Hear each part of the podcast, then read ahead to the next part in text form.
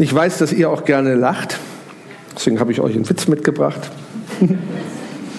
Der Papst ist seit ein paar Tagen im Himmel und schon hat er die erste Beschwerde an Petrus. Was ist denn nur hier los, sagt er. Ich komme hier rein, kriege eine kleine Zelle, in der ich hausen muss und der Rechtsanwalt weiter vorn, der hat ein Zehn-Zimmer-Penthouse bekommen. Irgendwas muss da falsch gelaufen sein. Petrus schaut ihn an und antwortet, na, das hat schon alles seine Richtigkeit. Päpste haben wir hier oben mehr als genug, aber wir haben nur einen Rechtsanwalt.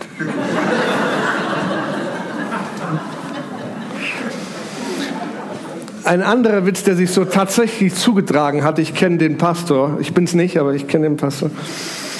Ein Mann kommt zum Pastor und sagt, bitte bete für meine Frau, sie hat einen Dämon, der sie immer wieder dazu bringt, neue Schuhe zu kaufen. Der Pastor, klug wie er ist, gab die Aufgabe an seine Frau weiter.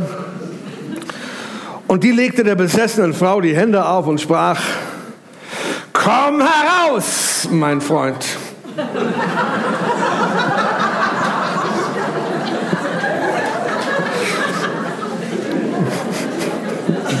Einer geht noch, oder? In der letzten Stunde des Religionsunterrichts vor den Ferien macht der Pfarrer immer Quizturnier.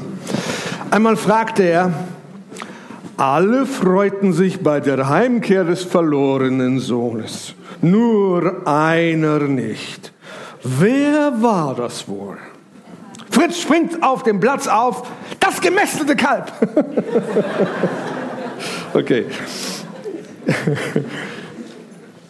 Jetzt werden wir ernst. In den Jahren der amerikanischen Wirtschaftskrise, auch das ist tatsächlich passiert, lebten in Texas ein Schafszüchter. Sein Name war Yates. Mr. Yates lebte in großer Not. Mit der Schafzucht konnte er nicht genug verdienen, um die Hypothek für sein Haus und die Grundsteuern und die Zinsen zu zahlen. Er verdiente zu wenig, um seine Familie mit der nötigen Kleidung und Nahrung zu versorgen und so gab es schließlich nur noch den Weg zur Wohlfahrt, um sich Unterstützung zu holen. Die Sorgen wuchsen und wuchsen. Er wusste nicht, wie das alles einmal enden sollte. Dann kam eine Ölgesellschaft vorbei und machte Probebohrungen auf seinem Grundstück. Nach damaligem Recht, ich glaube in Amerika ist es immer noch so, gehören die Bodenschätze dem, auf dessen Land sie gefunden wurden oder unter dessen Land sie gefunden wurden. Und die Ölgesellschaft machte einen Vertrag mit ihm denn bei den Probebohrungen stießen sie in 365 Meter Tiefe auf ein riesiges Öllager. Von Anfang an förderten sie neuneinhalb Millionen Liter pro Tag. Und es wurde immer mehr. Und alles gehörte Mr. Yates. Seitdem ihm das Land gehörte, gehörte ihm dieser Schatz. Aber er wusste es nicht. Und so war dieser Schatz für ihn unwirksam und unerreichbar. Ich glaube, der Mehrzahl der Menschen geht es ähnlich wie Mr. Yates. Wir sprechen oft vom Potenzial, von nicht genutztem Potenzial, was an sich eine Beleidigung ist oder eine, ja, wenn mir jemand sagt, oh, du hast so viel Potenzial, sagt er mir eigentlich, oh, du machst nichts damit. Sonst würde er nicht sagen, du hast so viel Potenzial, sondern hey, du machst gute Sachen. Wir sollten das Potenzial fördern. Wir sollten es erkennen und wir sollten es fördern. In dieser Gemeinde hier, ich glaube, das war das erste Mal, dass ich mich mit, mich mit Diamanten beschäftigte. Es muss 20, 22 Jahre her sein. Ich war noch in den alten Räumen. Ich habe gepredigt, Samstagabends, glaube ich, war es noch. Und ich habe eine, eine, Dame kennengelernt, die arbeitet da, die arbeitete wie wahrscheinlich einige von euch auch in, in diesem ganzen Diamanten-Business, was ja hier im Pforzheim groß ist. Und bei ihr konnte ich damals relativ günstig einen ganz, ganz, ganz kleinen Diamanten für meine Frau erstehen, so als Überraschung. Was zum fünften Hochzeitstag oder so? Was zum zehnten Hochzeitstag? Okay. Und zehn. Das war so das erste Mal, dass ich mich überhaupt mit sowas beschäftigt habe. So als Mann kommt man nicht unbedingt immer von alleine auf den Gedanken, aber wenn man eine gute Frau hat, dann hilft die einem so ein bisschen. Ne? Wäre ja mal dran. Und, äh, und jetzt zum, wir hatten vor zwei, zweieinhalb Jahren 25-jähriges Ehejubiläum, silberne Hochzeit. Und da dachte ich, also dieser kleine Diamant, der war so mickrig. War damals alles, was wir uns leisten können, aber es war ein Diamant. Da ich jetzt, also nach 25 Jahren sollte da ein bisschen mehr drin sein. Und ich habe dann drei Jahre drauf gespart, so dass sie es nicht mitbekam und habe ihr dann einen richtigen Brillanten gekauft. Auch nicht so den, wisst ihr, aber der war für meine Verhältnisse dann schon ordentlich, ordentlich teuer. Und, ähm, und in diesem ganzen Verlauf, ich habe dann viele Juweliere besucht und mich schlau gemacht, Internet und so, was man alles macht, wenn man sich mit so was Teurem beschäftigt, als Mann sowieso, ne, wird ja erstmal recherchiert. Wo kriegt man das günstig, was ist wirklich gut und was nicht so. Und so kam ich letztendlich wurde daraus der Titel des Buches. Nicht der Inhalt, der war durchaus schon in Vorbereitung, aber ich dachte, das ist ein cooles Bild. Ähm, habe ich irgendwo einen Diamanten? Hey, habe ich doch. Irgendwo hatte ich doch einen. Hier nicht. Aber hier habe ich was, das brauche ich auch noch. Gleich. Ah ja, hier, hier ist er. Hier ist er. So, Diamanten werden ja immer schön eingepackt. In edle Tücher, ne? Und auspacken so, dass da nichts drankommt. So. so, der ist ein bisschen größer. Also ihr braucht mich jetzt nicht überfallen, der ist nicht echt. Aber dieser Diamant drückt uns was aus und ich glaube, ein bisschen besser zu sehen ist es, wenn ich den, den Papa von diesem Diamanten raushole. Ja, ist, der ist besser. So, machen wir ein bisschen Deko hier vorne, das mögen die Ladies doch, gell? Schaut mal. Diamant und Diamant, ja. Vielleicht nehme ich den hier und da nochmal raus. ähm, haben wir die Folie? Die erste könnte schon ruhig gezeigt werden. Titel. Ja, ist auch ein Diamant drauf, auch ein kleiner. So, wer mal bei Wikipedia reinguckt, findet relativ äh, genau die Beschreibungen. Diamant ist, ist die kubische Modifikation des Kohlenstoffs und als natürlich vorkommender Feststoff ein Mineral aus der Mineralklasse der Elemente. Diamanten, die groß genug für die Schmuckproduktion sind, bilden sich nur im Erdmantel und hohen, unter hohen Drücken und Temperaturen, typischerweise in Tiefen zwischen 150 und 660 Kilometern und bei Temperaturen von 1200 bis 1400 Grad Celsius. So, ein Diamant oder ein Brillant bestimmt sich durch verschiedene Merkmale. Habt ihr vielleicht schon mal gehört, das eine oder andere sicherlich. Ich habe es eben gelernt, als ich mich schlau gemacht habe. Da ist zum einen natürlich die Größe. Ja, dieser Diamant wäre jetzt, wenn der echt wäre, mehr wert als der. Logisch. Ne? Alleine schon mal die Größe würde hier einen Unterschied machen. Und dann aber auch der Schliff. Ganz prägnanter Unterschied, sage ich gleich noch was zu. Als drittes ist es die Reinheit des Diamanten. Ich rede hier von Leuten Experten wahrscheinlich. Das hat ihr alle in der Diamantindustrie so in der Region? Ich nehme auch gerne Korrektur, wenn ich irgendwas Falsches sage. Hinterher, ich habe es ja noch nirgendwo anders gepredigt. Hier bin ich ja daheim, hier kann, mir, kann ich mir das leisten. Und viertens seine Farbe. Auch da gibt es tatsächlich Unterschiede. Und das Beste, was ein Diamant werden kann, ist ein Brillant. Das hat jetzt ganz viel mit Schliff zu tun. Der Brillantschliff ist eigentlich das, was den Stein hochveredelt und hochwertvoll macht. 1910 wurde dieser Brillantschliff entwickelt und zeichnet sich durch seine besondere Brillanz aus. Natürlich, deswegen heißt das Ding auch brillant. So wie mit diesen Diamanten, so ist es mit deinem und meinem Leben. Unsere Leben haben verschiedene Facetten. Äußerlich hast du übrigens etwas gemeinsam mit dem Diamanten. Du bestehst auch zum großen Teil aus Kohlenstoff. 16 Kilogramm ungefähr hat jeder von uns in sich an Kohlenstoff, also das Material, was stark gepresst, erhitzt zu einem Diamanten wird. Mögen wir uns ähnlich entwickeln.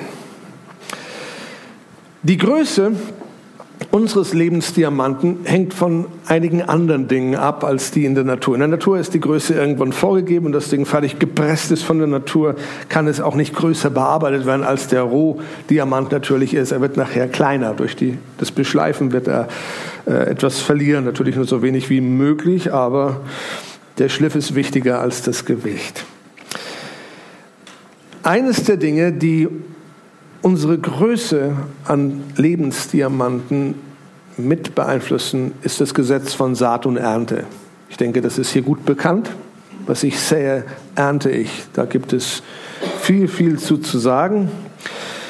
Das zweite ist das aktive Leben in der Liebe. Die Liebe ist, war immer und bleibt immer die Schlüsselqualifikation für uns Christen. Das ist danach, wo, wonach wir gemessen werden.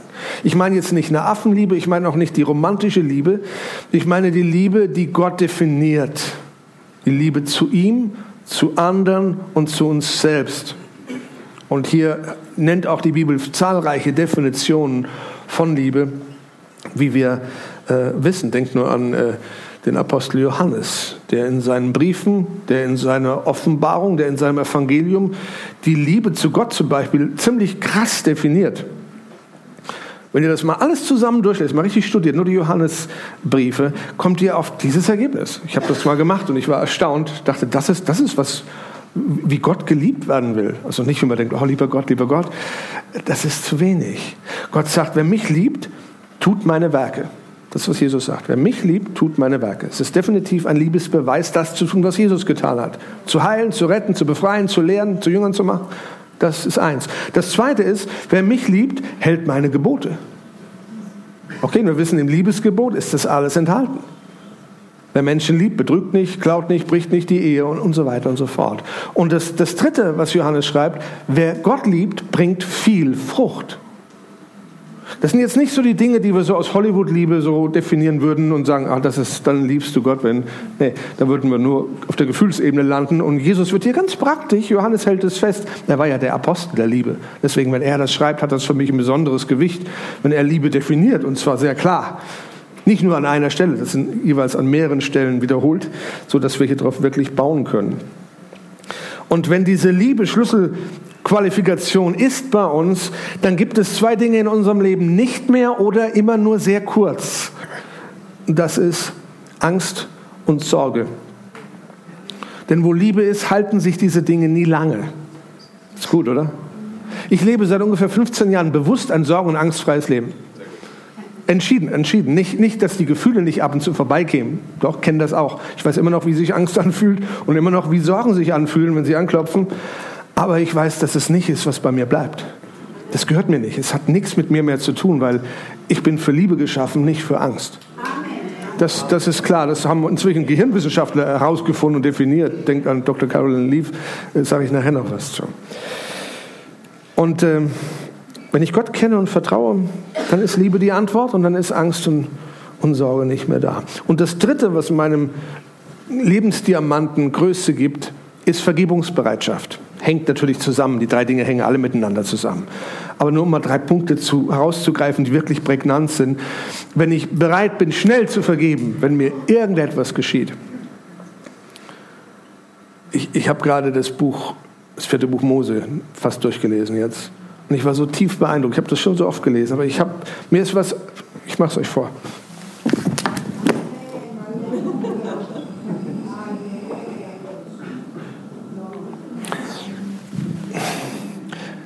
Das war die Reaktion von Mose. Wann immer er angegriffen wurde, wann immer das Volk gegen Gott oder vor allem gegen ihn gemurrt hat. Ich habe es viermal gelesen, viermal er reagierte genau auf diese Weise. Er warf sich vor den Herrn. Einmal wollten ihn sogar steinigen. Er verteidigte sich nicht, er sagte nicht, ey, ihr spinnt ihr wohl alle, ihr habt völlig Unrecht, was so war. er warf sich hin. Das war seine Reaktion. Und, glaube ich, dreimal von den viermal reagierte Gott sofort, übernatürlich. Die Wolke kam und die Stimme kam und dann kamen Plagen, da starben 24.000, da 15.000. Also es war immer eine Reaktion von Gott, nicht von Mose. Ich denke, wenn wir manchmal so reagieren würden, uns vor Gott hinwerfen, anstatt sofort unser Recht zu betrauern und uns zu wehren und uns, wisst ihr, boah, ich habe aber Recht. Ja klar, wir haben meistens Recht. Wir sind ja Christen, oder? aber was bringt es uns? Hey, die Demut ist so eine hohe Macht, so eine Kraft. Ist gar nicht Thema, aber das ist doch mal so interessant. Okay, Größe ist relativ. Es gab einmal einen Löwen, äh, der im Dschungel umherstreift und seine Macht zur Schau stellte. Und jedes Mal, wenn er einem anderen Tier begegnete, gab er ein lautes Brüllen von sich und erwartete, dass das Tier die Frage beantwortete, wer ist der König aller Tiere? Ein Tier nach dem anderen wurde vor Angst schwach. Das Zebra, die Antilope, der Affe, der Flamingo, die alle sagten ihm, was er hören wollte. Du bist das Löwe, du bist der König, der wahre König der Tiere. Als der König, äh, als der Löwe den Tag weiter belebte und der Tag sich seinem Ende neigte, traf der Löwe einen Elefanten. Sag mir, Elefant, brüllte der Löwe, wer sagst du, ist der König der Tiere? Ohne ein Wort zu sagen, streckte der Elefant seinen Rüssel aus, schlang ihm um den Nacken des Löwen, hob ihn hoch, schwang ihm ein paar Mal in der Luft herum, schleuderte ihn dann über ein Schlammloch und streckte ihn mit dem Kopf nach unten wie ein Pfeil hinein. Der alte Löwe kämpfte sich aus dem Schlamm, schüttelte den Kopf und blickte zurück auf den Elefanten. Nun, du musst nicht so unhöflich sein, sagte er, nur weil du die richtige Antwort nicht weißt. Erinnere dich an diese Geschichte, wenn der Teufel das nächste Mal zu dir kommt und dich anbrüllt. Denk daran, er ist nicht der König deines Lebens. Der Herr Jesus Christus ist dein König. Er ist der König aller Könige und er hat dem Teufel alles angetan, was notwendig war, um ihn zu besiegen und zu demütigen. Wir waren vor zwei, drei Wochen auf der BFB-Konferenz. Mein Papa haben wir gesehen da und Ralf auch. Und vorne, ich saß in der zweiten Reihe und vorne in der ersten Reihe saß der Altpräses, ich weiß nicht, wer, wer ihn kennt, Reinhard Ulonska, Altpräses des BFP, des Bund Freikirche Hilfsgemeinden. Ein Mann, ich denke, er muss Anfang 90 sein, jetzt im Rollstuhl. Er saß die ganze Zeit, er war jede Veranstaltung da. Und äh, während so einer Begrüßungsrunde bin ich zu ihm, habe gesagt, hallo, Altpräses, wundervoll dich zu sehen. Und dann nahm er mich so nach unten, so sein, sein Mund so in mein Ohr und sagte, hast du heute schon die Nachrichten gehört? Der Herr Jesus hat dich lieb. Ich sag dir, der Konferenzsprecher war gut, aber mich hat in dieser ganzen Konferenz nichts so berührt wie dieser Satz. Wie dieser Satz. Also wenn das Alter spricht und damit Weisheit und Reife und Liebe, wow, das geht direkt bis, bis zum Herzen. Ja. Größe, wir reden ja immer noch über Größe eines Diamanten. Da habe ich überhaupt mal geklickt. Ich glaube, ich habe noch gar nicht geklickt. Ich sollte klicken. Gucken wir, ich probiere mal den Knopf. Soll ich die, die mittlere nehmen? Ach so, ja. Ah, okay, das ist noch rot. So, jetzt. Ah, es leuchtet. Schaut mal. Okay. Ja, guck, da ist es. Da ist es, ja. Gut, das Bild haben wir jetzt noch ganz kurz. Also Größe hängt davon ab, wem ich tatsächlich glaube. Jesus sagte einmal, der Kleinste im Königreich Gottes ist größer als der mächtigste spirituelle Führer, wenn er nicht von neuem geboren ist. Er sprach also von dir und mir. Der kleinste von uns ist mächtiger als ein ungläubiger Bischof. Bei uns kommt jetzt bald der Bischof von Limburg, könnt ihr euch das vorstellen? Predigt in unserer Gemeinde am 12. März hatten wir, noch, hatten wir noch nie. Aber gut, wenn der Papst Kenneth Copeland Grußbotschaften schenkt auf die Pastorenkonferenz und der Bischof dann von Limburg in unsere Gemeinde kommt, dann geschehen gute Sachen, oder? Die Christenheit erkennt langsam den Wert des anderen. Wir kennen den Wert unserer katholischen Geschwister und sie fangen an, unseren Wert zu erkennen. Amen. Wir können voneinander lernen. Das ist nicht einseitig, was ich sage. Dann haben wir dieses wundervolle Zitat, das Petrus uns weitergegeben hat. Petrus wusste, was Sorgen waren, glaubt ihr? Ey, der hat voll in die gegriffen. Er wusste, wie man sich fühlt, wenn man seinen eigenen König, Herr und Gott verrät, auf die übelste Art und Weise. sich verflucht. Ich kenne ihn nicht. Es soll verflucht sein, wenn ich ihn kenne. Und dieser Mann schreibt dann diesen Satz in einem seiner Briefe. Alle eure Sorgen werft auf ihn, denn er sorgt für euch. Das dürfen wir ernst nehmen. Als der Apostel Petrus das schrieb, sprach er von einer kontinuierlichen Handlung, bei der sämtliche Sorgen auf den Herrn geworfen werden. Nicht nur einmalig, sondern immer wieder. In meiner Gemeinde lehre ich diese Handbewegung.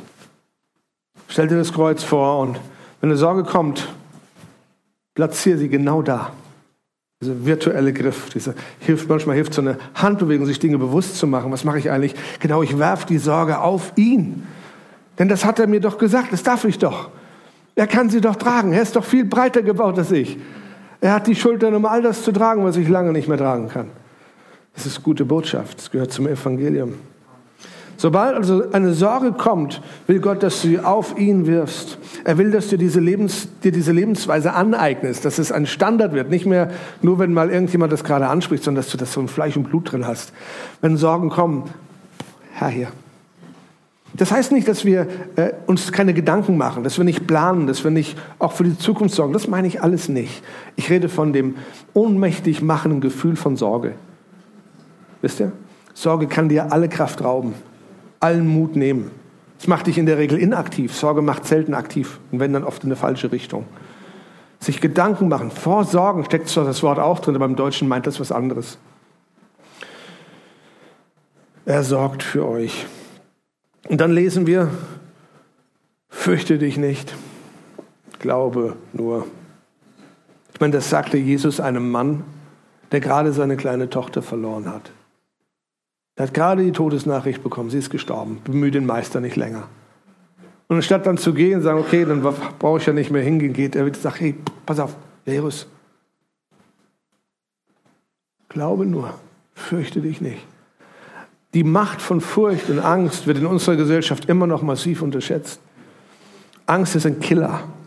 Ich möchte nicht wissen, wie viele Millionen Menschen in unserem Land gestorben sind an Angst. Dadurch, dass die Herzgefäße sich verengt haben, die Adern zugegangen sind, Depressionen kamen, Selbstmorde und also diese Dinge sind geschehen, auch durch diese, diesen Geist von Angst. Ich sagte das eben schon mal, das Gehirn kennt nur zwei Wege, Furcht oder eben Glaube oder Liebe, wie man es ausdrücken möchte. Das sind die beiden Wege, wie unser Gehirn denken kann. Es gibt keinen dazwischen. Wer versucht dazwischen zu landen, landet immer in der Furcht. Leute, die die Liebe nicht kennen, der, der gesagt hat, ich bin der Weg, die Wahrheit und das Leben. Ich bin die Liebe. Jesus selbst, der kann auf Dauer überhaupt nicht in Glauben bleiben. An was denn? Wie kann er in Liebe bleiben? Wie denn? Da ist ja kein Nachschub. Da ist ja keine Verbindung zu der Quelle der Liebe. Das kann immer nur ein kurzer Impuls sein, den ich irgendwo auffange. Gott versucht ja, Liebe zugänglich zu machen, aber letztlich ist das große Reservoir einfach und einzig Jesus. Alles andere wird nicht durchtragen können. Nun, wenn wir über Größe reden, müssen wir natürlich über den Schliff auch reden. Dein Lebensbrillant könnte 10 Grad, 10 Karat, Entschuldigung, groß sein und doch ungeschliffen nur ein Bruchteil dessen wert sein, was er wert sein könnte.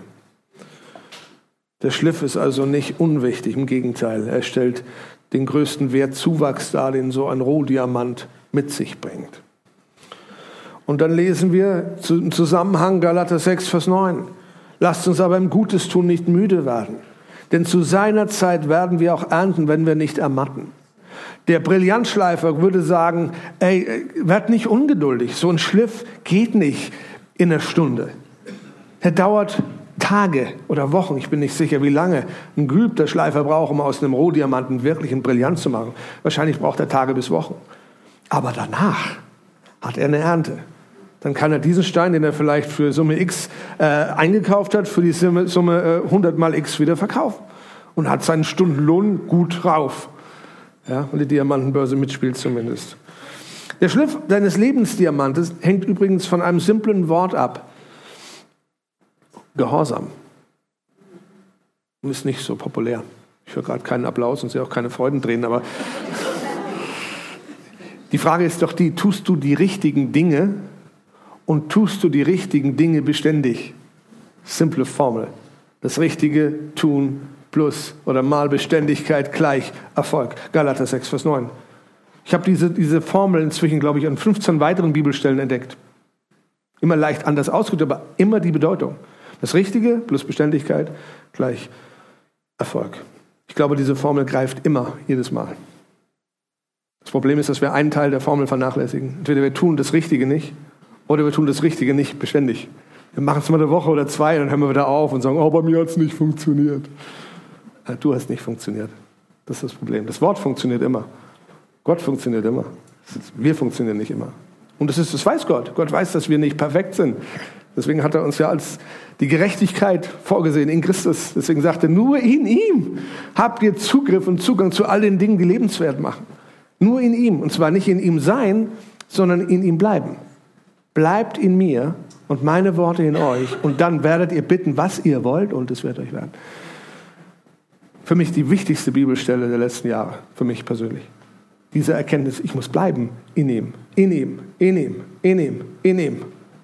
Und sein Wort muss bleiben in mir, in mir, in mir. Und wenn die beiden Dinge zusammenkommen, ich sag dir, Wir haben heute mehrere Lieder über Feuer gesungen. Weißt du, ein, ein Diamant kann brennen, wusstest du das? Wenn du einen Diamant 800 Grad erhitzt, brennt er. Wenn du, wenn du ihn 1500 Grad erhitzt, es gibt Flammen. Es gibt Flammen, also es muss eine Flamme zu sehen sein. Ähm, und bei 1500 Grad wird aus ihm ein, anderes, ein anderer Stoff, er verstoffwechselt sich zu Carbon, ne, Carbid, zu Carbid. Der Diamant wird zu Carbid und Carbid ist die Hitze, das hitzebeständigste Material auf dieser Erde. Interessant, oder? Was passiert, wenn wir als Diamanten Gottes unter starke Hitze kommen? Sagen wir mal, es wäre die Hitze des Feindes, das Feuer, das der Feind gegen uns gibt. Dann fangen wir vielleicht an zu brennen, aber letztlich waren wir härter als vorher gegen seine Angriffe. Ist das gut? Und wenn das Feuer Gottes kommt, dann glühen wir. Oh, dann ist gut. Dann werden wir noch ein bisschen gefährlicher, weil was uns dann berührt, ne, das glüht dann auch oder brennt oder was auch immer. Finde ich ein schönes Bild für unseren Diamanten. Ja. Übrigens sind es die, die äh, Medien in unserer Zeit, die hauptsächlich daran beteiligt sind, dass unsere Lebensdiamanten verschliffen werden. Nicht geschliffen, leider, verschliffen. Zehn Stunden pro Tag im Durchschnitt verbringt der Deutsche mit Medien. Darunter ungefähr vier Stunden mit Fernsehen, zweieinhalb Stunden Radio, fast zwei Stunden Internet. Inzwischen ist es noch mehr geworden. Dann kommen noch Magazine dazu und so weiter. Die Frage ist, wer darf dich schleifen? Wen lässt ihn ran? Darf der Herr dich schleifen? Gibst du ihm Erlaubnis? Und, und äh, äh setzt du dich ihm aus? So muss ich es ausdrücken. Das ist ja eine aktive Handlung. Wenn ich meine Bibel immer nur neben mir liegen habe, wird sie mich nicht verändern. Richtig? Ähm, wenn, ich mir nicht, wenn ich nicht in die Gottesdienste gehe, dann kann er mich auch dadurch nicht verändern. Oder in die Hauskreise oder Kleingruppen oder aufs Begegnungswochenende. Leute, das ist eine der besten Erfindungen, die es in den letzten 100 Jahren im Christentum gab. Begegnungen mit Gott Wochenenden. Wir machen die schon seit 15 Jahren und wir sind einfach nur hin und weg. Immer noch. Da gibt es so starke Veränderungsprozesse. Ich kann euch nur ermutigen, wenn ihr noch nicht dabei wart, geht rein. Und nächstes Jahr zieht andere Leute hin, dass sie hingehen, weil dann wisst ihr, wovon ihr redet und was da passiert. Nun gehen wir in den zweiten Punkt. In die Lupenreinheit. Ist ja auch wichtig. Größe ist gut, Schläfe ist gut. Lupenreinheit. Es gibt insgesamt sieben Hauptgruppen, um die Reinheit eines Diamanten zu bestimmen. Pik 3 sind grobe Einschlüsse, wahrscheinlich drücke ich es gerade falsch aus. Pik, Piku, wie sagt man Pik? Piquet. Piquet, Dankeschön, Piquet, ja, das ist gelernt, Piquet 3. Grobe Einschlüsse ist das Schlusslicht der Skala. Und nach oben gibt es dann mehrere Stufen von großen Einschlüssen bis hin zu LCIF, LR, was dann lupenrein bedeutet. Und das ist ein Stein nur dann, wenn der Diamant bei zehnfacher Vergrößerung für den geübten Fachmann transparent und frei von Einschlüssen ist. Zehnfache Vergrößerung, du siehst nichts. Der Geübte sieht nichts, so muss ich sagen. Wir würden wahrscheinlich bei 20-facher noch nichts sehen, aber das ist, glaube ich, echt ein Job. Du, da brauchst du super Augen. Nun, was gibt es für Schritte zu einem geistlich lupenreinen Lebensstil? Zunächst mal vertraue Gott. Okay, wir wiederholen uns. Vergib schnell. Was heißt schnell? Naja, versuch unter der 5-Sekunden-Grenze zu bleiben oh, ich habe es in fünf Jahren nicht geschafft. Okay, ich sage ja nur, das ist das Ziel. Geht drauf zu.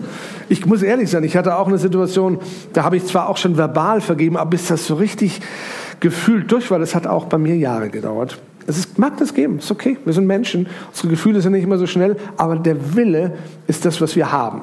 Ich kann entscheiden zu lieben, ich kann entscheiden zu vergeben. Das ist eine Entscheidung. Die Gefühle kommen immer nach, nur nicht immer so schnell, wie wir es gerne hätten. Richtig? Na, bei mir zumindest. Sprich Gutes aus, hilft deiner Lupenreinheit. Erarbeite dir ein dankbares Herz. Weißt du, dass es für die wichtigsten Fragen der Welt eine Antwort gibt? Gott hat mir das vor ein paar Tagen erst sehr persönlich und sehr, sehr klar gemacht, was mein Leben verändert in ein paar Tagen. Weißt du, Kind zu fragen wie, warum lässt Gott das zu? Warum, warum passiert der Person das? Warum ist der so früh gestorben? Ähm, wa warum hat mein Nachbar das Auto und nicht ich? Und solche Fragen, kennt ihr diese Fragen? So Fragen beschäftigen uns, wenn wir ganz ehrlich sind. Äh, die beschäftigen uns. Mal die, mal die, mal so, mal so. Und Gott hat mir gesagt, als ich meinen Kopf gerade aufs Kissen legte, sagte er, die Antwort auf all diese Fragen ist Dankbarkeit. boah, dachte ich, wow, stimmt. Ihr habt ja viel in der Mission, seid ihr viel aktiv. Es hat in Indien, es hat in, in, äh, in Russland, in, in Ukraine, in anderen Gebieten, in Afrika, glaube ich, auch irgendwo. Ich bin selbst ein paar Jahre regelmäßig nach Afrika gefahren, um dort Gemeinden zu unterstützen, Konferenzen zu machen. Und jedes Mal, wenn ich da war, ich meine, ich war wirklich da, wo kein Tourist ist, da war ich das einzige Bleichgesicht. Wirklich, fällst auf. Ein paar Entwicklungshelfer noch, aber sonst war da niemand, der weiße Hautfarbe hat. Und wenn du da in den Dörfern bist, wo die Leute leben, Tag ein, Tag aus, wenn du in den Gemeinden bist, die wir nicht mal für einen Kuhstall nehmen würden, ganz ehrlich, und du kommst nach Hause, egal was du vorher über deinen Besitz dachtest, du bist einfach nur dankbar. Du bist dankbar. Ich habe mal jemandem gesagt, du selbst, wenn du, wenn du eine Krebserkrankung mit, mit, mit unheilbarer Diagnose hättest, wärst du in diesem Land ein Gesegneter. Weil wir haben eine Krankenversorgung, du würdest dennoch eine super perfekte Versorgung haben bis zum letzten Atemzug, was du in 80, 90 Prozent der Welt nicht hättest. Da stirbst du an der Malaria, weil du kein Geld hast. Da stirbst du an einem Knochenbruch, weil du kein Geld hast, irgendwo hinzugehen, um, um diese Behandlung zu bezahlen. Wir haben hier ein Leben und sich das überhaupt mal bewusst zu machen, das schürt Dankbarkeit. Oh, ich sag dir, schür Dankbarkeit. Wenn ein Auto noch TÜV hat, sei dankbar. In Afrika fährt kein Auto mit TÜV oder fast keins. Die Autos, wenn du damit einen Unfall hast, ist das garantiert dein letzter. Weil das überlebst du nicht. Die Dinger, die, die, die da landen, die sind hier ausgemustert worden, die werden nach Afrika geschickt. Und da fahren die nochmal 20 Jahre. Du kannst dir vorstellen, die haben Roststellen überall. Wenn es da kracht, ist es in der Regel das Ende. Egal wie schwer der Unfall nur war, das war's. So, wir haben so einen Segen hier. Man kann schimpfen über den TÜV oder über die Steuern oder über die. Ey, wir haben Straßen. Wir haben, wir haben relativ sichere Flugzeuge. Ich meine, im Vergleich zu manchen anderen Staaten, wo ich schon geflogen bin, sei dankbar. Entwickle Dankbarkeit. Wenn du merkst, in dir rumort was, in dir wird so, ja, dieses Unzufriedene groß, dann fang an, das auszusprechen, wofür du dankbar sein kannst. Bis zur Luft zum Atmen. Wir wohnen am Land, da danke ich immer besonders für dich. Herr, danke, kein Feinstaub. In dem Dorf mit tausend Einwohnern, wo ich lebe, gibt es sowas wahrscheinlich überhaupt nicht. Aber ich darf hier leben, ich darf hier atmen. Das ist allein schon geschenkt, oder? Ist das gut? Pforzheim, glaube ich, ist auch nicht ganz so wild, oder? Limburg ist schon wieder übel, eines der übelsten Städte, wo ich arbeite, aber ja nur zwei, dreimal die Woche bin. Sei dankbar für all das Gute. Und das andere, lass stehen. Lass stehen. Es gibt Dinge, die können wir nicht ändern. Lass sie stehen. Gib sie ihm. Unter Sorge abbuchen und ihm geben. Und nicht mehr weiter darüber nachdenken, was du nicht ändern kannst. Warum solltest du darüber nachdenken? Du kannst beten dafür, ja. Ist, da kann man nochmal Dinge ändern, aber manche Dinge äh, sind auch dafür nicht wirklich gedacht. Sehe Ermutigung. Stell dir vor, du gingst, bevor du hier rausgehst heute, würdest du drei Leuten was richtig Nettes sagen. Irgendwas Nettes wie, also toll, wie sie die Haare haben, finde ich total, total edel aus. Das meine ich wirklich ehrlich, sieht toll aus. Oder hier, ich mag die Farbe von dem pinkfarbenen Oberteil. Ich, ich liebe Pink. Fantastisch. Und dann noch die Haare fast so farblich dazu. Unglaublich. Das sind jetzt nur, nur äußerliche Sachen. Ich kenne ja euch nicht so tief. Uschi kann ich sagen, du bist so eine tolle Glaubensfrau. Dich kenne ich ja schon so ein bisschen besser. Ich bin so begeistert, wie du, ey, mit deinen über 60 Jahren die Dinge stemmst. Warum nicht sowas machen, jeden Sonntag, mit drei Leuten? Am besten mit drei, die du gar nicht so gut kennst, wo du einfach, ja, das ist dann oberflächlich, er ist nicht oberflächlich. Du gibst jemandem gerade das Gefühl, zu Hause zu sein. Das passiert auf jeden Fall. Stell dir vor, du, du, bei dir passiert es, du kriegst von 20 Leuten das gesagt, bevor du dich auf deinen Platz gesetzt hast. Eine kleine Ermutigung. Nichts Geheucheltes, nichts Falsches. Ich muss ja nicht alles bei einer Person gefallen, aber etwas. Und das kann ich doch erwähnen, das kann ich doch stehen lassen. Und so üben wir einen Lebensstil ein, der ein Segen ist. Dann wirst du mit deiner Frau so umgehen. Du wirst nicht mehr ständig über das Salz in der Suppe reden, sondern du wirst den Nachtisch vergöttern. Weil der war richtig gut. Vergöttern, ihr wisst, was ich meine. Loben. Passend Worte. Und lebe das höchste Gebot und den größten Auftrag. Ich weiß, das wird bei euch gelehrt. Hier seid ihr richtig nah an, an allem dran. Ihr seid Evangelisten, ihr geht raus auf die Straße, ihr macht coole Sachen. Ihr habt hier andere Gemeinden vor Ort, die, die das Evangelium hier weitergeben können. Coole Sachen. Ja, aber äh, werdet dann nie, nie zufrieden. Iris und ich, wir haben einen Satz, wenn Leute uns manchmal fragen, wie geht's dir, dann sagen wir, vor allem wenn es Pastoren sind, Dein Papa hat uns gefragt und ich gesagt, Edmund, wir sind dankbar und unzufrieden. Kann man sein. Dankbar wirklich für tausend Sachen, aber unzufrieden, weil da geht noch mehr. da geht noch mehr. Wir sind nicht zufrieden in der Weise zu sagen, okay, alles erreicht, Beine hoch, Rente kann kommen. Nee, nee, nee, da geht noch was. Da geht noch was. Und Jesus sprach zu ihm, du sollst den Herrn, deinen Gott lieben, mit deinem ganzen Herzen, mit deiner ganzen Seele, mit deinem ganzen Denken. Das ist das erste und das größte Gebot. Und das zweite ist ihm vergleichbar. Du sollst deinen Nächsten lieben wie dich selbst. An diesen zwei Geboten hängen das ganze Gesetz und die Propheten. Und noch eine Bibelstelle, Matthäus 28, 19, 20. Geht nun hin, macht zu Jüngern. Alle Völker, tauft sie, lehrt sie, nimmt sie an die Hand und führt sie in den nächsten Schritt der Multiplikation. Lasst auch sie wie Leute zu Jüngern machen. Bis ans Ende der Welt ist er dann bei uns. Der dritte Hauptpunkt Nachdem wir uns ja Größe und Schliff angeschaut haben und jetzt zum Schluss die Reinheit, möchte ich noch einen Blick auf das reinste Weiß lenken. Diamanten kommen in der Natur in allen Farben, außer intensiv rot vor. Je weißer er ist, umso mehr Geld muss man für seinen Kauf hinlegen. Ich weiß, wo ich den Diamanten für meine Frau, sie hat ihn am Ring, ich habe gesehen, eben den Ring an. Also gut aufpassen gleich. ähm, als mir dann Steine angeboten wurden, dann kam natürlich immer die Argument, ach, der ist Ihnen zu teuer. Schon, wir haben hier den, der ist ein bisschen gelblich. Nee, ich will keinen gelben Diamant, ich will einen weißen Diamant. Brillanten sollten doch weiß sein. So, das war eins der ersten Dinge, die ich gelernt habe. Die Farbe macht den Preis massiv schlecht. Also, wenn du so einen richtig gelben Diamant hast, da, oder Brillant, da zahlst du nur noch ein Bruchstück, Bruchteil dessen für. Da gibt es die Buchstaben D und E oder den Begriff River. Top Wesselton, F und G und Wesselton sind dann feines Weiß beziehungsweise Weiß und die Buchstaben von I bis Z bezeichnen dann zunehmende Tönungen des Steines, wobei Z eben als Yellow, als Gelb oder Tinted Color 4 gilt und die preiswertesten Diamanten bezeichnet. Man kann übrigens auf künstliche Weise durch Bestrahlung mit Neutronen, Protonen, Deuteronen, Alpha-Teilchen und so weiter Farbveränderungen bewirken. Ich weiß aber nicht, ob das wirklich legal ist aber möglich scheint es zu sein. Wie können wir nun ohne diese Protonen und, und das Zeugs unseren Lebensdiamanten aufhellen? Wie können wir dafür sorgen, dass hier das Weiß, was ja auch ein sehr biblisches äh, Symbol ist für Reinheit und für Unschuld und für Gottgefälligkeit, wie können wir das verändern? Und da möchte ich euch meinen, meinen Lieblingskernsatz nochmal weitergeben. Die Richtung ist wichtiger als die Geschwindigkeit. Jeder, der versucht, zu schnell in irgendeine Richtung unterwegs zu sein, landet irgendwann auf dem Bauch oder gegen eine Wand. Die meisten Menschen unserer Zeit sind schnell unterwegs. Speed gilt was, nicht nur im Straßenverkehr. Speed ist wichtig. Mach schnell Karriere. Äh, krieg deine Kinder schnell. Zieh sie schnell groß. Mach schnell dein Studium. Das ist in einigen Bereichen ja wundervoll, wenn ich was schnell erreichen kann. Aber in vielen Bereichen, vor allem, weil ich ja nie nur auf einen Bereich konzentriert leben kann. Wenn du heute studierst, kannst du nicht sagen, oh, ich studiere jetzt nur alles andere. Ja, das Studium kostet was. Ich muss in der Zeit auch irgendwo, es sei denn, du kommst aus einer reichen Familie, ich muss meine Miete bezahlen und so weiter. Ich brauche die ganzen Kosten rund ums Studium, ich muss leben. Also ich muss auch noch was arbeiten in der Zeit normalerweise.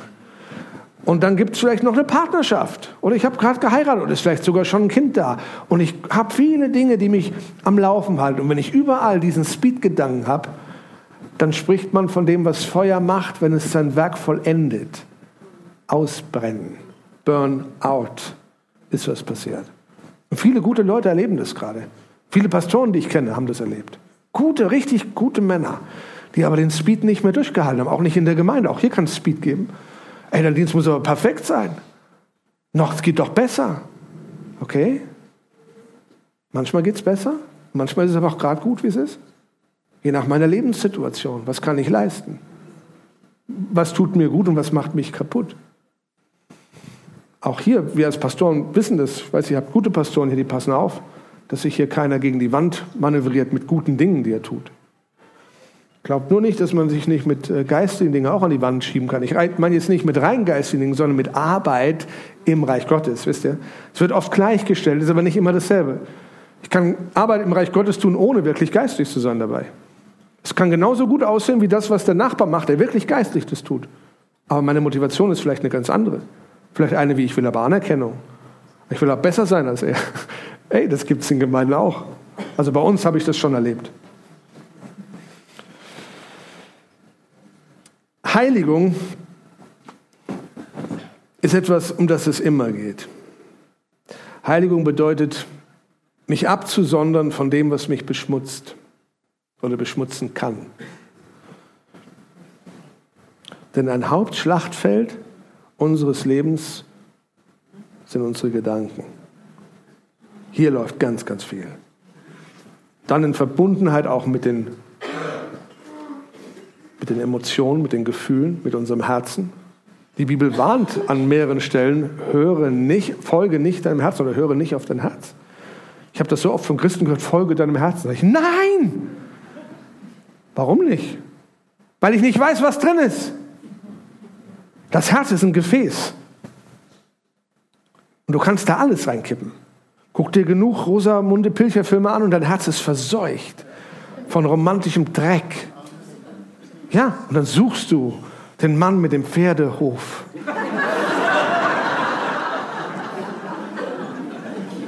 Oder du bist gefüllt mit, mit super Predigten von Pastor Edmund und Pastor Daniel und, und egal was kommt, dein Herz führt dich gut oder unterstützt dich in der Führung gut. So, beides ist möglich. Und deswegen achtet auf euer Herz. Und Heiligung ist eine mächtige Sache. Heiligt euch. Heilig heißt Absonderung. Ja, das heißt, ich ver, verbiete mir manche Dinge. Ja. Aber warum tue ich es? Weil es mich schützt. Weil es mir nützt, weil es dem Reich Gottes nützt, weil es mein Leben auf lange Frist segnet. Warum fahre ich mit keiner anderen Frau im selben Auto alleine? Weil ich ein Triebtäter bin? Nee. Ich habe meine Frau nie betrogen, in, in 27 Jahren nicht aber weil ich weiß, dass aus solchen Situationen Übles hervorgehen kann. Muss ja nicht bei mir passieren. Also wir haben ziemlich straight Regeln für uns beschlossen, nicht als Gesetz für alle, für uns beide. Wir wollen unsere Ehe schützen. Wir sind Pastoren, wir wissen, wir erleben auch Angriffe, auch sexuelle Angriffe und wir wollen alles tun, was wir können, um uns zu schützen. Wir empfehlen jetzt auch jungen Ehepaaren, sage ich hier, geh nicht mit deiner Kollegin alleine Mittagessen. Und vor allem erzähle niemals irgendeiner Kollegin was von deiner Ehe vor allem von den Nöten, die vielleicht gerade da sind. Das gehört nirgendwo anders hin, außer zu deinem Ehepartner oder zu einem Berater, den ihr beide akzeptiert. Versteht ihr? Aber da reden wir ja nachher vielleicht noch drüber. Lass uns nochmal über die Macht der Gedanken sprechen. Eines der größten Missverständnisse unserer Zeit ist, dass Gott oft für gefährlich, krankmachend, armutsverlangend oder bestenfalls für unberechenbar gehalten wird. Ja, man weiß nie, wo man dran ist. Kein Wunder, dass sich die Kirchen immer weiter lehren. Doch Jesus Christus und die Bibel als Gesamtwerk stellt Gott völlig anders dar. Gott ist gut. Das ist eine der wichtigsten Aussagen, die die letzten Jahre so wieder ausgegraben wurden durch Leute wie Bill Johnson und Walton und andere, die das wieder auf die großen Plakate im Christenleben haben schreiben lassen. Das ist nicht eine neue Wahrheit, das ist eine, die, wie ich meine, in dieser Generation wieder neu entdeckt wurde. Gott ist gut. Ja. Ja, und was ist mit all den anderen Dingen? Die Antwort ist Dankbarkeit. Mhm. Und natürlich gibt es auch Antworten, die Neues und Altes Testament, Neuen und Alten Bund sehr unterschiedlich äh, erklären und verständlich machen, warum Dinge heute völlig anders laufen als zu Zeiten Hiobs. Manchmal schüttle ich nur noch den Kopf, wenn Leute kommen, ja, Hiob, der Herz gegeben, der Herz genommen, gepriesen sei der Name des Herrn. Das war Hiob. Ja, ich weiß. Ist doch in der Bibel, oder? Ja, aber es war alter Bund. Und nicht mal das. Es war noch vor Mose. Das war das älteste Buch der Bibel. Da ist nicht mal das Gesetz gewesen. Nicht mal die zehn Gebote gab es. Geschweige denn ein Jesus, der mich im Himmel vertritt. Nichts gab es davon. Eine völlig andere Welt. Es war eine Einzelbeziehung von Gott zu einem Mann. Aber anderes Thema. Ich sage dir, Gott ist gut. Gott ist für uns. Er prüft nicht durch Krebs, er will niemanden arm sehen, er beschreibt sich selbst durch die Geschichte des verlorenen Sohnes als guter Vater. Und jeder Vater und auch jede gute Mutter weiß, äh, wenn ich den Vergleich biblisch annehme, dann kann ich Gott nicht mit der Brille sehen, wie manche ihn sehen, der der Kinder sterben lässt oder furchtbar leiden lässt durch übelste Krankheiten, der Erdbeben schickt und all diese Dinge. Ja, es gibt einen Zeitpunkt für Gericht, aber der ist nicht heute. Es gibt in der Gemeinde gibt es durchaus auch Gerichtsfälle. Es gibt da ein paar äh, Beispiele, Zeitgründen spare ich mir die jetzt, äh, die uns aber die Gottesfurcht lehren können. Sagen, auch hier ist kein Spiel, Christsein ist kein Spiel. Ananias und Sapphira, die wussten genau, was ich gerade versuche anzusprechen. Hier ist kein Platz für Lüge oder Betrug oder Falschheit. Das ist gefährlich. Wenn ich mit Gott gehe und, und lüge ihm ins Gesicht, das nimmt er übel. Kann mich was kosten. Aber ansonsten, Leute, Gott ist total für dich. Er trägt unsere Schwächen mit, er kennt uns. Er will uns nach vorne bringen. Wenn Gott für dich ist, wer könnte gegen dich sein? Warum steht das sonst da? Doch Gedanken kommen oder führen oft dazu, dass Krankheiten entstehen in mir, die keine andere Ursache haben als meine eigenen Gedanken. Die populäre Neurobiologin Dr. Caroline Leaf fasst die jüngsten Ergebnisse der Gehirnforschung zusammen, indem sie sagt, 75 bis 98 Prozent aller physischen und psychischen Erkrankungen haben ihren Ursprung in unseren Gedanken. Ich will nicht sagen, dass sie immer alleine dafür verantwortlich sind, aber ihren Ursprung hier zu haben, ist für mich schon eine ziemlich starke Aussage von einer Wissenschaftlerin. Negative Gedanken können eine Menge tun. Mir fehlt die Zeit, das jetzt im Detail zu klären. Ich habe da einen extra Vortrag für, aber ich wollte es euch wenigstens mitteilen. Im Buch steht das auch detaillierter. Negative Gedanken können ihr Gehirn verändern. Tatsächlich, die physische Substanz verändert sich durch Denken. Durch Denken entsteht Materie, nachweislich, messbar, in Gramm und Milligramm messbare Gehirnsubstanz. Die Umgebung verändert weil meine Gedanken immer Auswirkungen haben auf meine Umgebung. Leute fangen an, mich anders zu verhalten, wenn ich anders über mich denke. Der, der immer nur so, wisst ihr, schlurfend und durchs Leben geht, der wird auch so behandelt von vielen Menschen. Wirklich, es ist eine Negativspirale. Die dreht sich immer weiter. Dann fühle ich mich noch schlimmer, noch schlimmer. Und irgendwann nehmen sich manche Leute ihr Leben oder landen in der Anstalt. Und man weiß heute, dass die nächsten vier Generationen nach mir verändert werden durch das, was ich heute denke. Das war für mich einer der größten Schockelemente. Meine Gedanken heute beeinflussen meine Ur-Urenkel. Wow. Ur-Ur-Urenkel. Noch eins dran. Also ich sollte überlegen, welche Gedanken ich tatsächlich denke und welche ich mir verbiete zu denken, wenn es diese Auswirkungen hat. Weil dann denke ich ja nicht nur für mich, sondern ich gebe das Zeug weiter in, durch meine Gene in die nächste Generation. Diese toxischen Gedanken errichten mit der Zeit stabile Synapsenverbindungen in unserem Gehirn.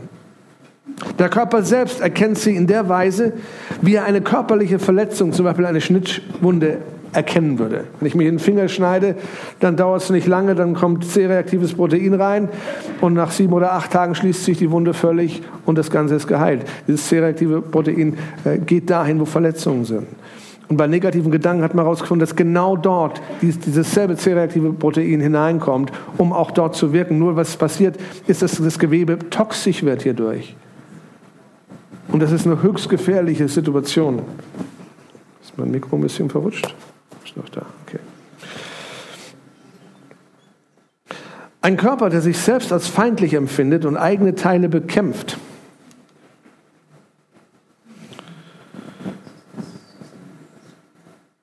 muss im biochemischen Ungleichgewicht sein und entsprechend bilden sich Erkrankungen und die Lebenszeit verkürzt sich. Können wir uns nicht erlauben. Deine Gedanken bilden sich über drei Eintrittstore und die sind uns allen bekannt. Das ist zum einen unser Auge. Das, was wir sehen, beeinflusst, was wir denken. Gerade jetzt passiert das. Wir schauen uns das an, wir sehen Texte, wir sehen Bilder und es macht was mit unseren Gedanken. Das zweite ist, was wir hören. Das, was wir hören und vor allem dem, dem wir regelmäßig zuhören, beeinflusst unsere Gedanken.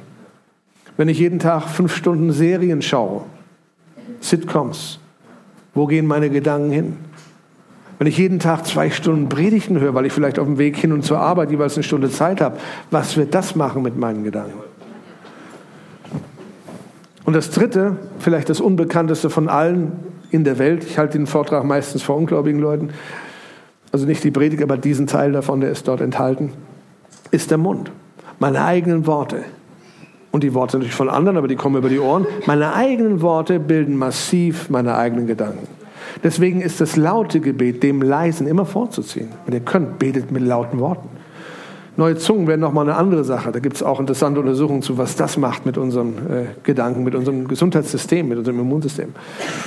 Aber unser Mund ist mächtig und wir oder viele Menschen strafen sich selbst am meisten mit ihrem eigenen Mund. Indem dumme Sätze kommen, dumme, dumme Sätze, angelernt, oft über die Eltern und Großeltern, wenn man da eben auch schon die Sätze gemacht hat, ja, ich habe jetzt neulich einen Schulkameraden im Internet gesehen, im Facebook, und der schrieb dann, ja, ich habe eine junge Frau geheiratet, damit ich dann in ein paar Jahren, damit sie mich im Rollstuhl schieben kann.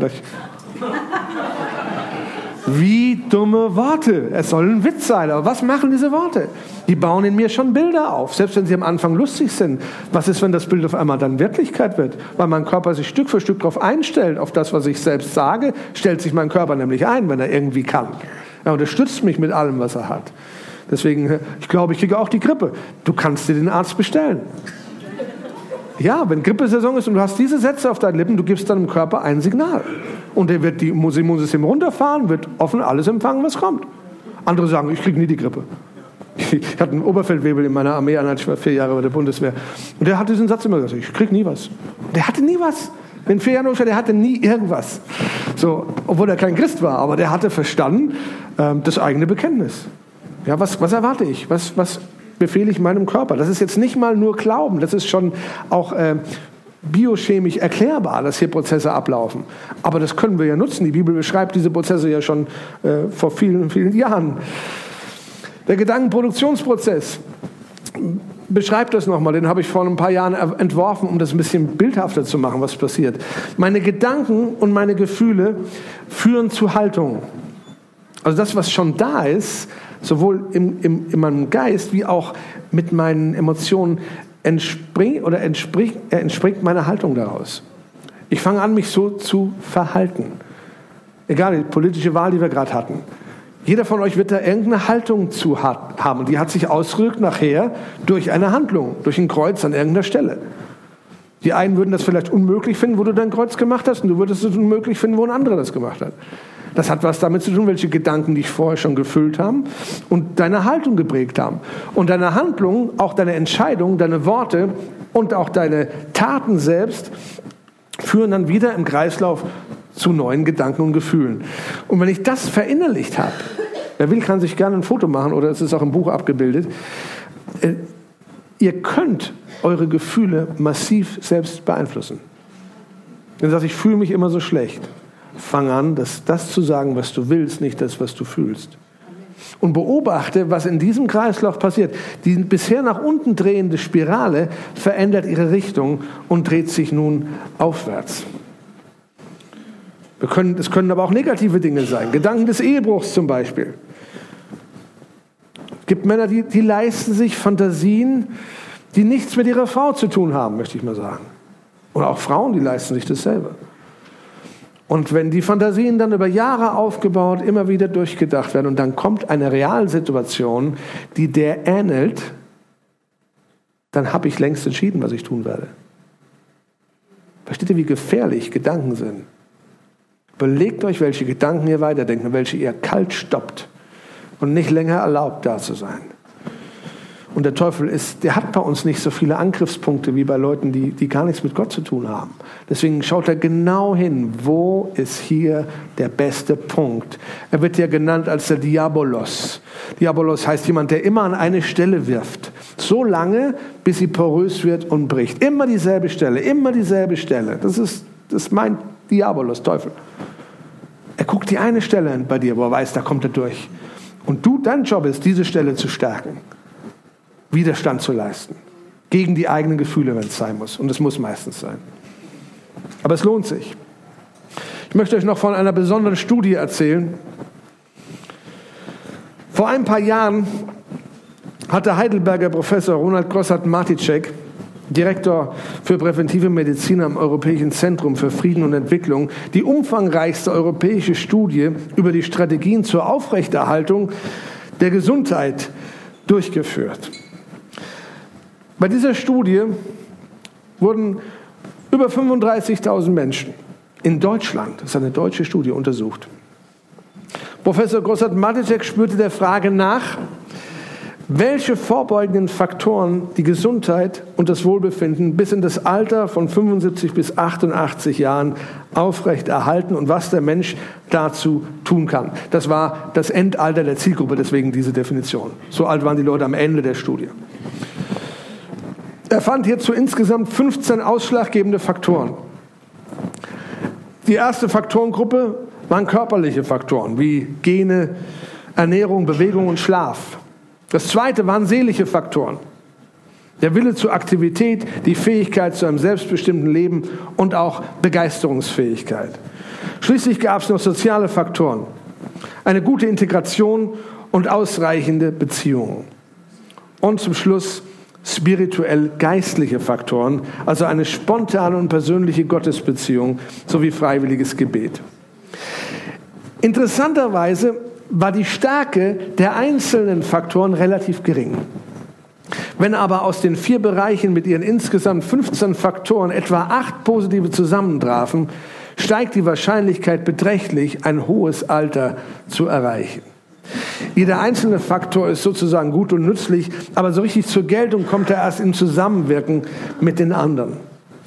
Das interessanteste Ergebnis war, dass als Einzelfaktor der Glaube für die Gesundheit am wichtigsten war. Gemeint ist eine spontane Gottesbeziehung, die in Freud und Leid, nicht aus Pflicht, Routine oder Zwang gelebt wird. Personen, die alle 15 in der Untersuchung ermittelten Präventivfaktoren aufwiesen, blieben zu 93 Prozent mit Wohlbefinden gesund und aktiv bis ins hohe Alter. Sie waren eben am Ende der Studie 77 bis 88, 75 bis 88 Jahre alt. Fehlte aber Faktor 1, gute Gene. Wer kann was dafür, wenn der fehlt? Dann fällt der Prozentsatz der gesund gebliebenen stark ab auf 70,6 Jahre. Fehlt nur einer der übrigen, Entschuldigung, 17,6 Prozent, nicht Jahre, also 71 Prozent, fehlt nur einer der übrigen Faktoren, egal welcher, sank diese Chance, im Alter gesund zu sein, auf 50 Prozent und weniger. Der stärkste Abfall, und das fand ich am begeistersten dieser Studie, besteht bei dem Fehlen einer positiven Gottesbeziehung. Ohne diesen Faktor erreichen nur noch 23,8 Prozent ein hohes Alter in Gesundheit, selbst wenn sie alle anderen 14 Faktoren vorzuweisen hatten. Also der super Ernährungsfreak, der ohnehin jeden Tag einen Dauerlauf macht und ins Fitnessstudio rennt, der die besten Gene der Welt hat, genug Schlaf hat, wenn ihm das eine fehlt, 23,8 Prozent. Dieser mit Abstand wichtigste Faktor wird als lebendiger Glauben definiert und unterscheidet sich klar von traditioneller und äh, äh, neurotisch gestrickter Religiosität. Das wurde hier auch klar gemacht. Es ist keine christliche Studie, es war eine ganz normale, ordentliche, empirische Studie, die hier durchgeführt wurde. Die Lebenserwartung, das möchte ich euch noch mitgeben, bei dieser Studie hat man äh, unter anderem herausgefunden, dass die Überlebenszeit nach einer Krebsdiagnose normalerweise durchschnittlich 7,9 Jahre beträgt, während Personen mit einem lebendigen Glauben nach einer solchen Diagnose noch 14,8 Jahre lebten. Das ist beeindruckend. Wir reden jetzt nicht von Gemeinden, die an Heilung glauben. Wir reden einfach von durchschnittlichen deutschen Christen, wo die meisten nicht in Gemeinden sein werden wie in eurer und in unserer. Und dennoch haben wir eine fast Verdopplung des Lebensalters nach einer Krebsdiagnose im Durchschnitt. Das wird natürlich auch mehr und weniger gewesen sein, aber das ist ein Wert, der sich vergleichen lässt. Die Lebenserwartung bei neurotischem Atheismus lag übrigens bei 63 Jahren. Habe ich, glaube ich, auch hier. Naja, es gibt neurotische Atheisten, gefährliche Leute. Vor allem kurzlebig. 63 äh, Jahre. Die neurotisch verstrickten Religiösen, auch wieder interessant, die haben nur ein Jahr mehr. Also neurotisch ist nie gesund, weder bei den Atheisten noch bei den Religiösen. Gehen wir einen Schritt weiter. Bei klassischen Atheisten, die waren immerhin 73 Jahre alt, die jetzt nicht so verbiestert sind dabei. Und die normal religiösen Leute, so ich bin ja Mitglied in der Cash, wie man bei uns in Hessen sagt, die schaffen es nicht ganz drauf. Die kommen auf 72 Jahre. Und Preis sei Gott, die Zahl ist doch schon wert, hier zu sein heute Morgen, oder? Also ich bin begeistert, immer wieder, wenn ich sage, ja, Es gibt einen Unterschied und der ist messbar. Der ist messbar. Auch wenn nicht immer alles so ausgeht, wie wir uns das wünschen. Es gibt einen Unterschied, den sogar die Nichtchristen messen und weitergeben müssen, weil er real ist. Wie gesagt, das gibt es alles in, im Buch auch noch mal ein bisschen detaillierter. Aber die Zahlen sind an sich schon, ja, mehr Gott. Ich möchte euch noch sagen, vielleicht denkt ihr nicht oft so daran, aber ihr habt euer ganzes Leben lang gebraucht, um die oder der zu sein, der ihr heute seid. Das war richtig teuer, du zu werden. Ihr habt Entscheidungen getroffen, ihr habt Dinge durchstanden. Ihr seid immer noch da. Ihr seid vielleicht durch Situationen durchgegangen, durch die ich noch nie durchgehen musste. Und ihr seid immer noch da. Einige von euch haben sich in eine komplett neue Kultur hier einleben müssen. Ihr habt es geschafft, ihr seid hier. Andere sind vielleicht gerade jetzt mittendrin in so einem Durchbruchserlebnis, was sich aber noch nicht so anfühlt. Wisst ihr, bevor der Durchbruch da ist, fühlt sich das oft erstmal so an, wie mit einem Kopf gegen die Wand zu schlagen. Aber ich sag dir, es hat dich was gekostet, der zu sein oder die zu sein, der du heute bist. Und mich hat ein, ein Moment sehr inspiriert. Ich bespringe jetzt ein bisschen, weil Zeit ist äh, wichtig, ich will euch nicht überfordern. Aber am 21. Juli 1983 betrat die legendäre, damals 39-jährige Sängerin Diana Ross, ist jemandem bekannt, Diana Ross? Schon, ne? Die Bühne in New Yorks Central Park, wie gesagt, 83, vor einer Live-Zuhörerschaft von 750.000 Menschen. Dieses Konzert wurde über Fernsehen live rund um die Welt übertragen. Das war, soweit ich weiß, das erste Mal, dass das gemacht wurde in dieser Größenordnung. Und äh, das Problem war, die Bühne war Open Air, ohne Dach, wie der ganze Park ja Open Air ist. Und es begann nicht nur zu regnen, sondern es trat ein mächtiger Sturm auf. Genau als dieses Konzert startete. Und mitten im strömenden Regen und tosendem Wind, in ihrem klatschnassen, hautengen Kostüm, stand das Mädchen da völlig durchnässt. Die Haare, wisst ihr, war alles voll, die war nass bis auf die Knochen. Die Zuhörer standen da mit Regenschirm, sie hat keinen Regenschirm. Und sie sagte dann einen Satz. Sie sagte, hier ist ein Bild von der, von der Szene, ich habe mein ganzes Leben gebraucht, um hier hinzukommen. Ich werde nirgendwo hingehen. Da dachte ich, wow, das hat so zu mir gesprochen. Da dachte ich, haben wir je an uns so gedacht?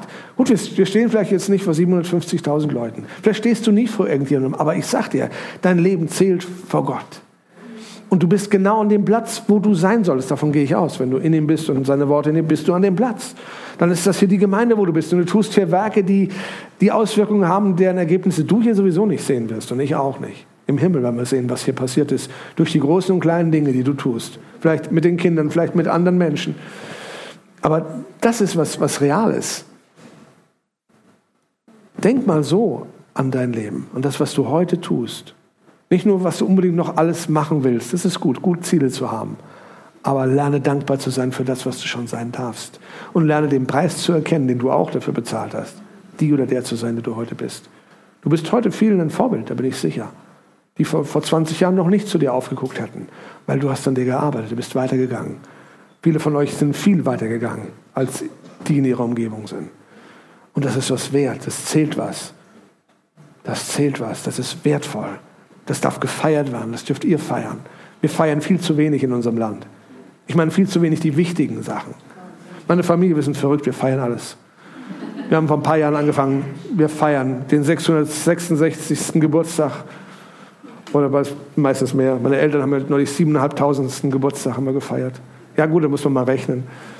Feiert verrückte Sachen. Findet Gründe zu feiern. Wartet nicht, bis wieder Geburtstag oder Hochzeitstag ist. Sucht Gründe. Es gibt tausende von Gründen. Hat jemand eine gute Note gemacht? Mach doch mal einen Kuchen. Mach mal was. Ich habe doch nur eine Eins geschrieben. Ja, aber ey, du hast eine Eins geschrieben. Oder du hast keine Fünf geschrieben. Ja, wir feiern das jetzt.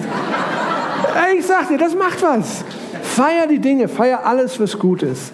Oder was zumindest nicht so schlecht ist. Eine Feierkultur, ne? ganz nebenbei.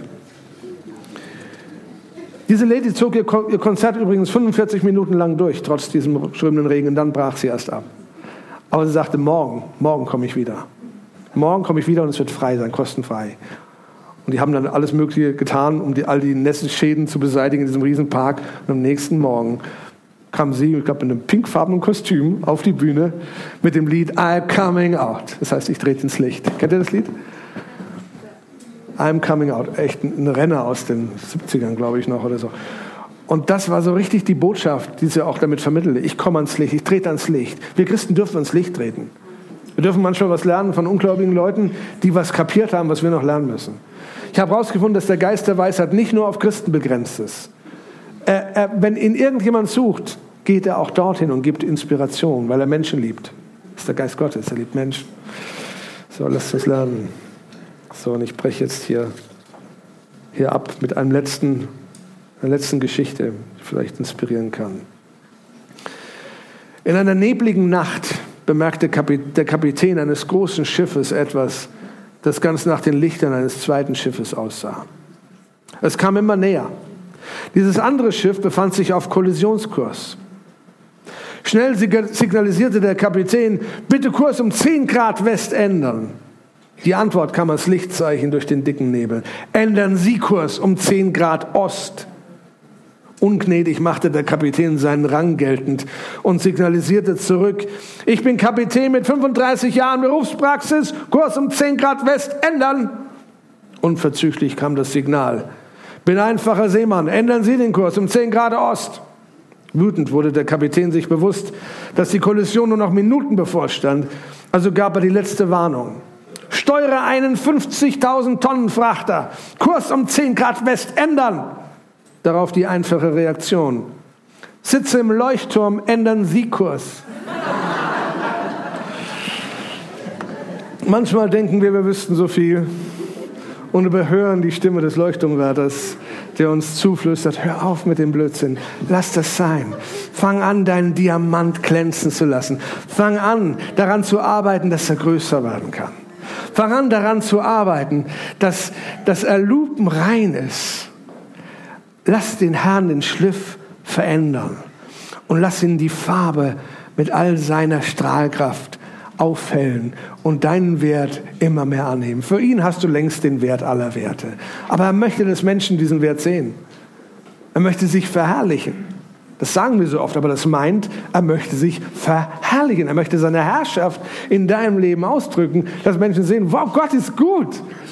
Gott ist gut. So, das möchte ich euch einfach mitgeben. Und ist okay, wenn wir noch zusammen beten? Bitte steht doch mit mir. Lieber Herr Jesus, ich danke dir so sehr für diesen Vormittag und, und dass du hier so viele Diamanten stehen hast. Hier in Pforzheim, hier in der Diamantenstadt. Und ich bete, Herr, dass du jetzt dort ansetzt, wo bisher noch, noch Schliff fehlte dass du die Strahlkraft schenkst, Herr, die bisher noch nicht durchgebrochen ist, dass du echte Durchbrüche schenkst und dass du eine ganz große Dankbarkeit auf jeden von uns legst. Dankbar für den und die, die wir heute sein dürfen. Und dankbar, dass du uns so sehr liebst, wie wir sind. Und so sehr, dass du uns nicht so lässt, wie wir sind. Dass du uns nie aufgegeben hast, selbst wenn wir uns aufgegeben haben. Danke, dass wir heute einen Neustart machen dürfen und heraustreten ans Licht. Coming out ins Licht treten und sagen, Gott, wir gehören dir. Wir wollen, dass deine Kraft in unserer Schwachheit zur Vollendung kommt. Denn das ist es, wofür du da bist. Dafür ist deine Gnade geschenkt, dass wir sie erkennen. und du hast Gutes vor mit jedem Einzelnen hier. Ich danke dir, dass wir als Brillanten viel größer sind als die Modelle, die hier auf dem Pult liegen. In deinen Augen viel herrlicher und schöner. Denn du siehst, du siehst wirklich Potenzial.